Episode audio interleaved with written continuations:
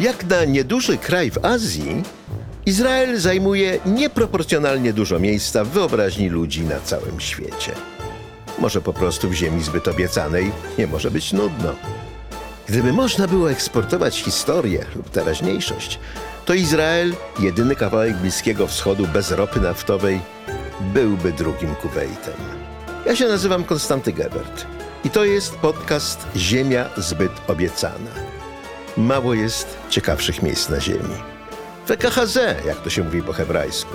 Tak to jest.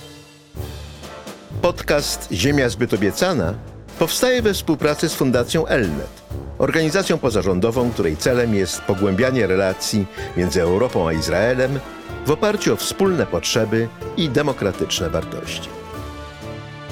Ten podcast nagrywam w 133 dniu wojny, czyli w piątek 16, a nadany będzie w 150 dniu wojny, czyli w następny poniedziałek, czyli Państwo mnie słuchacie w 10 dni po tym, kiedy y, to nagranie zostało zrealizowane, a realizuję je w dzień po powrocie z Izraela, gdzie byliśmy z misją solidarnościową zorganizowaną przez rabina Michaela Szudricha. I chciałbym Państwu opowiedzieć trochę o tym, co żeśmy widzieli i słyszeli. Jest to strasznie trudne zadanie, bo przyjechaliśmy do Izraela w momencie ogromnie trudnym dla państwa i ogromnie trudnym dla państwa, czyli dla nas, tych, którzy obserwujemy to, co dzieje się w Eretz Israel poza jego granicami. No i właśnie dlatego, że sytuacja jest tak trudna, żeśmy przyjechali. I byliśmy i na południu, i na północy, i w Jerozolimie, i w Tel Awiwie, ale być może najtrudniejszym momentem, przynajmniej dla mnie, to były koty. Koty, które wylegają się na ruinach domów w kibucu Be'eri, tym, który był obok Nahal Oz i Kwar Aza, miejscem największej popełnionej przez Hamas 7 października masakry. Jedna czwarta mieszkańców kibucu została zamordowana albo uprowadzona. I w ruinach kibucowych domów wylegują się koty. Na dźwięk ludzkich kroków się podnoszą, podchodzą, ocierają się łebkami o stopy, obwąchują, tak jakby miały nadzieję, że w 130 dni po rzezi jakimś cudem powróci normalność. Może my je zaprowadzimy do tego miejsca, w którym ich dom jeszcze stoi, a jego mieszkańcy jeszcze żyją. I ludziom może można wytłumaczyć, że tak już nigdy nie będzie, ale umrzeć nie, tego nie robi się kotu. I te koty chodzą za nami i patrzą. I tak jakby jeszcze miały nadzieję, że gdzieś jest takie miejsce, w którym nie było 7 października, ale takiego miejsca nie ma. Jak Państwo wiecie, te kibuce przy granicy z Gazą to były kibuce świeckie, lewicowe, nastawione na współpracę z Palestyńczykami. I być może dlatego tak łatwo było Hamasowi je zaatakować, bo w tych kibucach pracowali Palestyńczycy z Gazy. I stąd dokładne informacje, jakie znajdowano potem na mapach, które mieli na sobie zastrzeleni terroryści, że dokładnie wiadomo, gdzie w każdym z domów jest mamad, czyli schron, bezpieczne pomieszczenie, w którym domu jest pies, którego trzeba zastrzelić najpierw. To nie są informacje, które się wzięły z powietrza. No to musieli raportować ci, którzy tam bywali jako pracownicy, a jako znajomi. Jedną z usług, jakie świadczyli mieszkańcy tych kibucy Palestyńczykom z Gazy, jest, było przewożenie ich z przejścia granicznego do izraelskich szpitali. Gazańczycy leczyli się w Izraelu. No i żeby im oszczędzić trudów podróży normalną komunikacją zbiorową, e, kibucnicy wozili ich do tych szpitali swoimi samochodami, odwozili z powrotem do przejścia z gazą. Więc to była relacja więcej niż tylko pracodawca-pracownik. E, oni byli ze sobą zakolegowani. Mamad, czyli bezpieczne pomieszczenie, schron, stał się niezbędnym elementem każdego domu na południu, e, odkąd Hamas w 2007 roku rozpoczął kampanię ostrzału e, najpierw izraelskich miejscowości przy samej granicy, z czasem, kiedy ich zdolności produkcji rakiet się polepszyły, także i dalej w Aszkelonie, w Aszdocie rakiety wystrzeliwane z gazy dolatują do Tel Awiwu. Nie spadają na Tel Awiw, bo zestrzeliwuje je żelazna kopuła, ale te rakiety najkrótszego zasięgu przelatują z gazy do, do osiedli przy, przy granicy z gazą w ciągu kilku sekund. Na ogół jest tak, że mieszkańcy mają od 5 do 12 sekund, by schronić się w mamadzie, zanim rakieta uderzy. Mamady są różne. Jest standardowy mamad, który jest po prostu wzmocnionym pomieszczeniem w budynku z grubymi betonowymi ścianami i sufitem.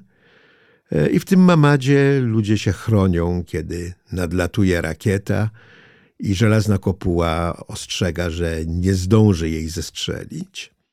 Mamady były zaprojektowane tak, by można było przeżyć w nim e, uderzenie takiej rakiety. Poza domami mamady, czyli takie no, betonowe pudełka, stoją w różnych miejscach publicznych przy każdym e, przystanku autobusowym. E, na ogół są wymalowane w różne kolorowe wzory, żeby nie były tak strasznie rażące, ale i tak ta kostka betonowa razi ale zarazem patrzy się na nią z życzliwością ciepłą, bo zapewnia bezpieczeństwo. Tyle tylko, że mamady miały chronić przed rakietami, nie przed mordercami, którzy wejdą do domu. Okna nie były kuloodporne, drzwi nie były kuloodporne. Więc rodziny, które chroniły się w mamadach, kiedy 7 października Hamas rozpoczął ostrzał, nie wiedziały, że znalazły się w śmiertelnej pułapce. Bo z mamadu oczywiście nie ma jak się bronić. Nawet jeżeli w jakimś domu była broń, podkreślam, no to były kibuce lewicowe nastawione na współpracę z Palestyńczykami, więc nie mieli broni, bo dlaczego? No to i tak z mamadu nie było jak z tej broni korzystać. Za to napastnicy wiedzieli dokładnie, gdzie ich ofiary się znajdują i ostrzeliwali mamady przez drzwi, przez okna, a jeżeli to nie pomagało, bywały takie mamady, które się broniły przez kilka godzin, e, zastawiając meblami drzwi, no to w końcu podpalali dom. I ludzie mieli do wyboru spłonąć żywcem, albo udusić się od czadu, no albo wyjść. E, w jednym z domów, które żeśmy widzieli, e, w Mamadzie schroniła się cała rodzina. I kiedy napastnicy podpalili dom, e, rodzina uznała, że trzeba się poddać. Otworzyli okno, zaczęli wołać, że tu są kobiety i dzieci. Hamasowcy pozwolili im wyjść, oddzielili mężczyzn, mężczyzn od kobiet i dzieci. Wszyscy zostali potem uprowadzeni do gazy. Kobiety i dzieci zostały zwolnione w tej jedynej jak dotąd wymianie więźniów, kiedy uprowadzonych cywili Hamas wymienił na e, odsiadujących wyroki za terroryzm w izraelskich więzieniach Palestyńczyków. O losie mężczyzn nadal nic nie wiadomo. Gdzie indziej mieszkańcy nie mieli takiego szczęścia i albo ginęli w Mamadzie, albo byli zabijani, gdy, gdy zeń wychodzili. I dzisiaj kibuc Be'eri jest opuszczony, można tam wchodzić tylko za zgodą wojska, no bo to jest strefa przyfrontowa do gazy, są niecałe dwa kilometry. I kiedy tam byliśmy, w tle słychać było huk wystrzałów izraelskiej artylerii ostrzeliwującej cele w gazie. Do kibucu wróciło kilkudziesięciu jego mieszkańców, ale nawet jeżeli ktoś był z rodziny, która ocalała, te powroty są straszliwie trudne. Nawet jeżeli dom stoi, te powroty są trudne, no bo te domy zastygły w czasie. Na stole stoi niedopita butelka po Coca-Coli, którą ktoś odstawił zanim się schronił w mamadzie. Leżą czyjeś kapcie, których nikt już nie założy. I ci, którzy przeżyli, mają ogromną emocjonalną trudność z powrotem do tego miejsca. I dlatego tak ważna jest praca ochotników, którzy sprzątają domy. Dla nich to jest po prostu miejsce do oczyszczenia. To nie jest kontakt, ostatni czasem kontakt z kimś bliskim. Kapcie można wstawić do szafy, Coca-Colę wylać, blat stołu umyć, posprzątać, odkurzyć, pozamiatać, tak żeby to z powrotem był dom, a nie miejsce, w którym się rozegrała tragedia i które zastygło po tym. To się wydaje rzecz banalna, przyjść posprzątać, a to jest coś fundamentalnego, coś, co umożliwia powrót tym, których, których na to stać. Z reguły są to młodzi ludzie, bo no, oni i fizycznie, i psychicznie najłatwiej mogą znieść trudy takiego powrotu, ale na ogół młodzi ludzie mają dzieci. Nie wyobrażam sobie rodzica, który zgodzi się wrócić do miejsca, w którym być może jego dzieci zostaną zabite, być może nie. No to wszystko zależy od tego, jak się ułoży sytuacja za granicą.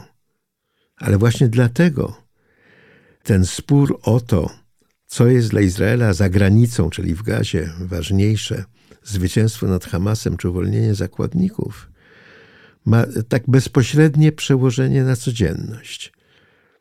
No bo jeżeli, jak wszystko na to wskazuje, wojna zakończy się z Hamasem nadal w gazie i niepokonanym, no to to, że rząd obieca, no że tym razem to już kibuce wokół granicy z gazą będą bezpieczne, to jest bardzo słaby argument, kiedy się wie, że wcześniej rząd też mówił, że jest bezpiecznie.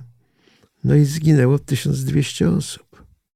Więc nie wiem, jak to będzie z tym powrotem do zburzonych kibucy.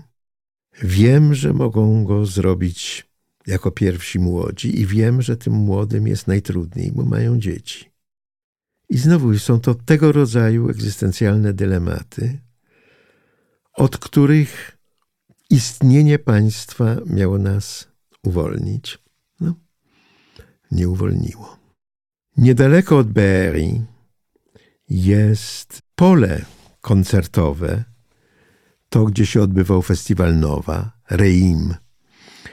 To jest y, rezerwat przyrody, ale taki, w którym można przyjechać, e, rozbić namiot, e, rozpalić grilla. To było ulubione miejsce wycieczkowe Izraelczyków. I dlatego też został wybrany na ten festiwal, który tam się odbywa już od kilkunastu lat. Hamas znakomicie wiedział o tym dorocznym festiwalu i być może to, że się właśnie odbywa, a więc masa młodych i bezbronnych ludzi, bo nikt na festiwal muzyczny nie jedzie z bronią, będzie się tam znajdować, było jednym z czynników, które zadecydowały o dacie 7 października. E, pomogło na pewno też, że, jest, że był to i szabat, i święto Simchat Torah, a więc e, wojsko częściowo przynajmniej e, będzie w domach, będzie świętowało z rodzinami. A w Reim kilka tysięcy młodych ludzi przez całą noc tańczyło w rytm muzyki. Kiedy rano Hamas zaatakował, byli i bezbronni, wyczerpani, i oszołomieni, i ginęli. 360 ofiar padło tam na polach Reim. Tam jest naprawdę bardzo pięknie i zupełnie przerażająco teraz w połowie lutego kwitną maki. Nie trzeba sobie przypominać piosenki o Monte Cassino. Wystarczyło, jak się przyjeżdża, widzieć te czerwone krople wśród zielonej trawy. I, I, no i co z tego, że wiem, że to kwiaty? Reim stało się miejscem pielgrzymek. Jest tam symboliczny cmentarz ofiar. Symboliczny, bo rodziny zabierały ciała, przynajmniej tych, których ciała udało się odnaleźć i zidentyfikować, by je pochować u siebie. Ale tam, gdzie stała scena, stoją małe kopczyki z plakatami, ze zdjęciami pomordowanych. Są pamiątki. Jakaś dziewczyna ma pluszowego misia, jakiś chłopak, miłośnik komputerów, ma klawiaturę komputerową. Są liściki. Nie, nie, nie czytałem, nikt nie czytał. To jest takie wdarcie się w czyjąś intymność, która wydaje mi się absolutnie nie, nieusprawiedliwione. Zresztą muszę się przyznać, że i w kibucu Be'eri i na tych polach śmierci w Reim miałem takie uczucie no właśnie wdzierania się w cudzą intymność. No co z tego, że wchodzę do ruin, wchodzę do czyjegoś domu. Nikt mnie nie zapraszał. I może dlatego było tak ważne, że po Berii oprowadzała nas dziewczyna, której ośmiu członków rodziny zginęło w tej masakrze i zaprowadziła nas do domu swoich ciotek, w którym spędziła pół dzieciństwa. Na imię ma Ela, nie, nie spytałem jak ma nazwisko. Jest żołnierką, jest oddelegowaną, jest oddelegowana do y, korpusu rzecznika prasowego. Dziewiętnastoletnia dziewuszka z długim, rudym warkoczem, która niepoważnie wygląda w swoim wojskowym mundurze i która opowiadała, bo udało się dość dokładnie odtworzyć bieg tej masakry, gdzie zabili ciocię, gdzie zabili jej kuzyna. Opowiadała bardzo spokojnie. I pracuje też z małymi dziećmi z kibucu, no bo one ją znają. I dzieci rysują i mówi, że jest przerażona tym, że one właściwie rysują tylko terrorystów i śmierć. I ja sobie uświadomiłem, że przecież ona, oprowadzając ludzi po miejscu, gdzie wymordowano jej rodzinę, robi to samo, co te małe dzieci. Opowiada tę traumę, której tam doświadczyła, bo dzielenie się z nią przepraszam, opowiada tę traumę, której tam doświadczyła, bo dzielenie się tą traumą jest jedynym może sposobem na jej przezwyciężenie, bo to odbudowuje takie fundamentalne zaufanie do świata, które rzeź w sposób równie fundamentalny naruszyła. Bo jeżeli opowiadam słowami, rysunkiem, no to zakładam, że jest ktoś, kto chce tego wysłuchać, że jest ktoś, komu mogę opowiedzieć, że świat nie jest tylko miejscem wrogim. W Tel Awiwie, przed jednym z eleganckich hoteli przy plaży, wszystkie one są pełne uchodźców z północy i z południa. Zobaczyliśmy ciężarówkę, organizacji, która prowadzi terapię dla małych dzieci z wykorzystaniem małych zwierząt. To jest cały taki trend e, w terapii dziecięcej traumy. Wiemy, że kontakt ze zwierzętami, opieka nad zwierzętami jest y, czymś fundamentalnym w procesie docierania do, no, do możliwości znowu zaufania światu innym ludziom. I ta organizacja miała na południu przy granicy z Gazą fermę, na którą przyjeżdżali młodzi pacjenci, by móc tam w towarzystwie zwierzątek próbować jakoś dojść do ładu ze swoimi emocjami. No ferma oczywiście została zamknięta. W związku z tym, skoro nie można dzieci zawieźć na fermę, no to wożą fermę do dzieci. E, ta ciężarówka co tydzień staje w innym miejscu, tam gdzie są małe dzieci e, z osiedli, które były ewakuowane. To znaczy wszędzie tam, gdzie są ewakuowani. To są izraelskie rodziny, gdzie czwórka dzieci to jest norma, a szóstka dzieci nikogo nie dziwi. Te kobiety są z reguły same z dziećmi, mężczyźni są w wojsku. I samo to, że przez chwilę kto inny zajmuje się ich dziećmi, jest dla nich niezwykłą ulgą. Ale ta terapia zwierzętami jest czymś strasznie ważnym, dlatego że pozwala w sposób niebezpośredni odnieść się do traumy, która w bezpośrednim kontakcie nadal jest zbyt bolesna i zbyt żywa. Opowiadał mi jeden z terapeutów, że chłopczyk opiekował się królisiem, karmił go, głaskał. Powiedział, że nie, nie będzie. Mówi, no jak ja się mogę opiekować królisiem, skoro tata nie mógł opiekować się mną? Jego tata zginął ataku Hamasu i nie mógł go chronić. Być może, jeżeli uda mu się zaopiekować królisiem, to z czasem będzie mógł wybaczyć tacie, że tata go nie obronił. Inny chłopczyk, który wziął królisia na ręce, nagle go upuścił zdumiony na podłogę, bo króliś mu się zsikał.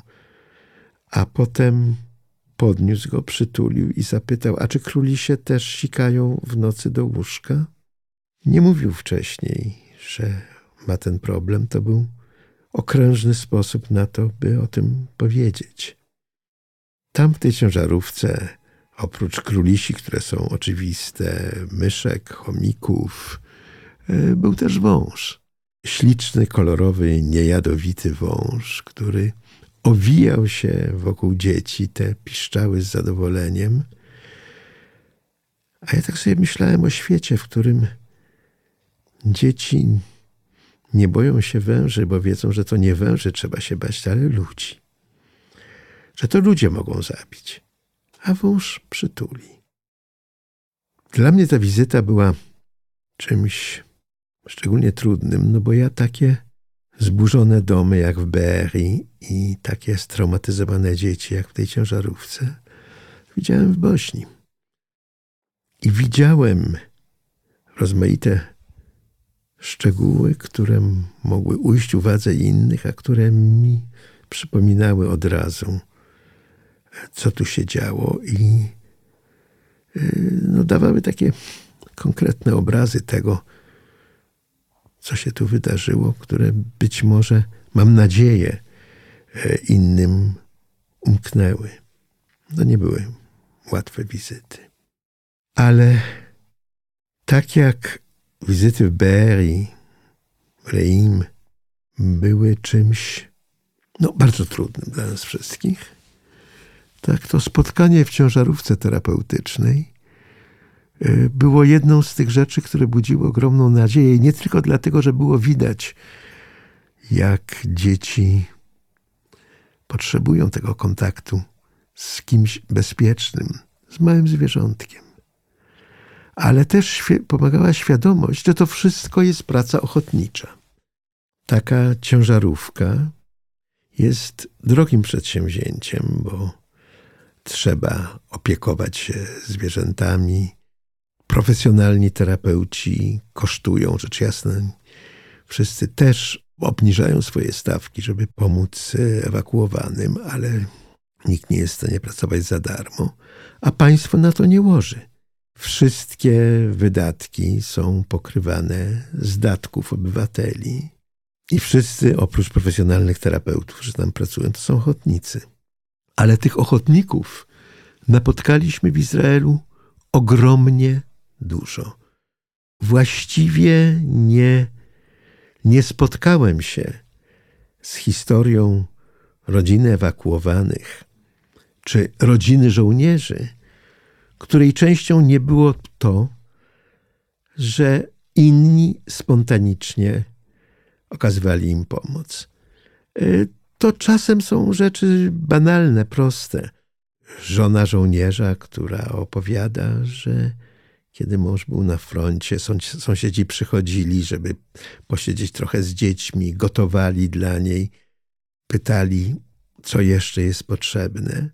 To są takie proste sąsiedzkie gesty, które no, niezmiernie pomagają. Ale czasem z takich prostych gestów wyrastają całe ogromne przedsięwzięcia. Na południu, niedaleko granicy z Gazą, miejscowości Comet Gilad, powstało miasteczko namiotowe. To się zaczęło już 8 października, czyli w dzień po rzezi, kiedy już przy granicy z Gazą było wojsko i szykowało się do wejścia. Jakiś okoliczny przedsiębiorca pomyślał, że przecież ci żołnierze będą rotowani, będą odprowadzani od granicy z Gazą i wojsko im zapewni dach nad głową i prycze, ale przecież oni potrzebują jakiegoś miejsca, gdzie będą mogli dokonać dekompresji, tak jak nurek, który wynurza się z głębokości i musi się zatrzymywać co jakiś czas, żeby dostosować się do zmiany ciśnienia, tak samo żołnierze wracający z boju muszą mieć takie miejsce. No i zrobił dla nich budkę z hamburgerami. No. Każdy w mundurze tam dostawał bezpłatnie hamburgera i chipsy. Dzisiaj z tej budki z hamburgerami wyrosło miasteczko namiotowe. Tam się wydaje kilkaset, czasem do tysiąca hamburgerów dziennie. Tam są prysznicy, tam jest pralnia, tam jest scena, na której występują lokalni artyści, żeby dać żołnierzom chwilę wytchnienia. A kiedy tam byliśmy, akurat e, żołnierze występowali w programie dla miejscowych dzieci ze szczególnymi potrzebami. I przyjechaliśmy na inaugurację namiotu synagogi, która jest y, dedykowana synowi jednego z ważnych przywódców religijnych, synowi rabina Peresa, który był czołgistą, jest czołgistą. Mamy nadzieję, że jest. Jego czołg został trafiony rakietą, która zabiła jednego z członków załogi, a pozostałych trzech członków załogi Hamas uprowadził, ale nie wiemy, czy żywych. Wewnątrz czołgu znaleziono sporą ilość krwi, gdy ustalono, że to jest krew syna rabina Peresa. Ale lekarze uważają, że mimo utraty takiej, takiej objętości krwi, on mógł przeżyć, skoro był młody i silny. Nie wiemy, czy żyje, czy nie. No i ta synagoga jest w jego imieniu dedykowana, nie jego pamięci, w jego imieniu i tam modliliśmy się o jego zdrowie, życie, bezpieczeństwo i szybki powrót do ojca, do rodziny, do kraju. I ta synagoga, jak wszystko inne, jak ogromna kuchnia, gdzie się te hamburgery smaży bez przerwy, wszystko to jest praca wolontariuszy. Wszyscy ci, którzy nie uczestniczą, prawie wszyscy ci, którzy nie uczestniczą bezpośrednio w wysiłku wojennym, wspierają tych, którzy w nim uczestniczą. Ponad połowa Izraelczyków deklaruje, że w tej czy w innej postaci uczestniczy w pomaganiu ofiarom wojny. To może mogą być rzeczy bardzo proste, jak zgłoszenie się do hotelu, że można się zająć dziećmi ewakuowanych, którzy w tym hotelu mieszkają, tak żeby ich matki mogły chwilę odzipnąć. To może być smażenie hamburgerów w Comet Gilad. To mogą być masaże terapeutyczne dla rodzin żołnierzy. Tu rzeczywiście cały kraj pomaga sobie nawzajem.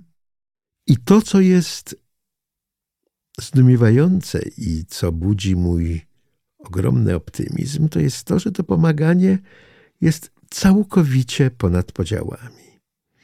I tymi starymi na lewicę, prawicę, i tymi nowszymi na zwolenników i przeciwników nieszczęsnej rzekomej reformy systemu sprawiedliwości, i tymi obecnymi na tych, którzy uważają, że pierwszeństwo powinno mieć zwycięstwo nad Hamasem, i tymi, którzy uważają, że pierwszeństwo powinno mieć uwolnienie uprowadzonych.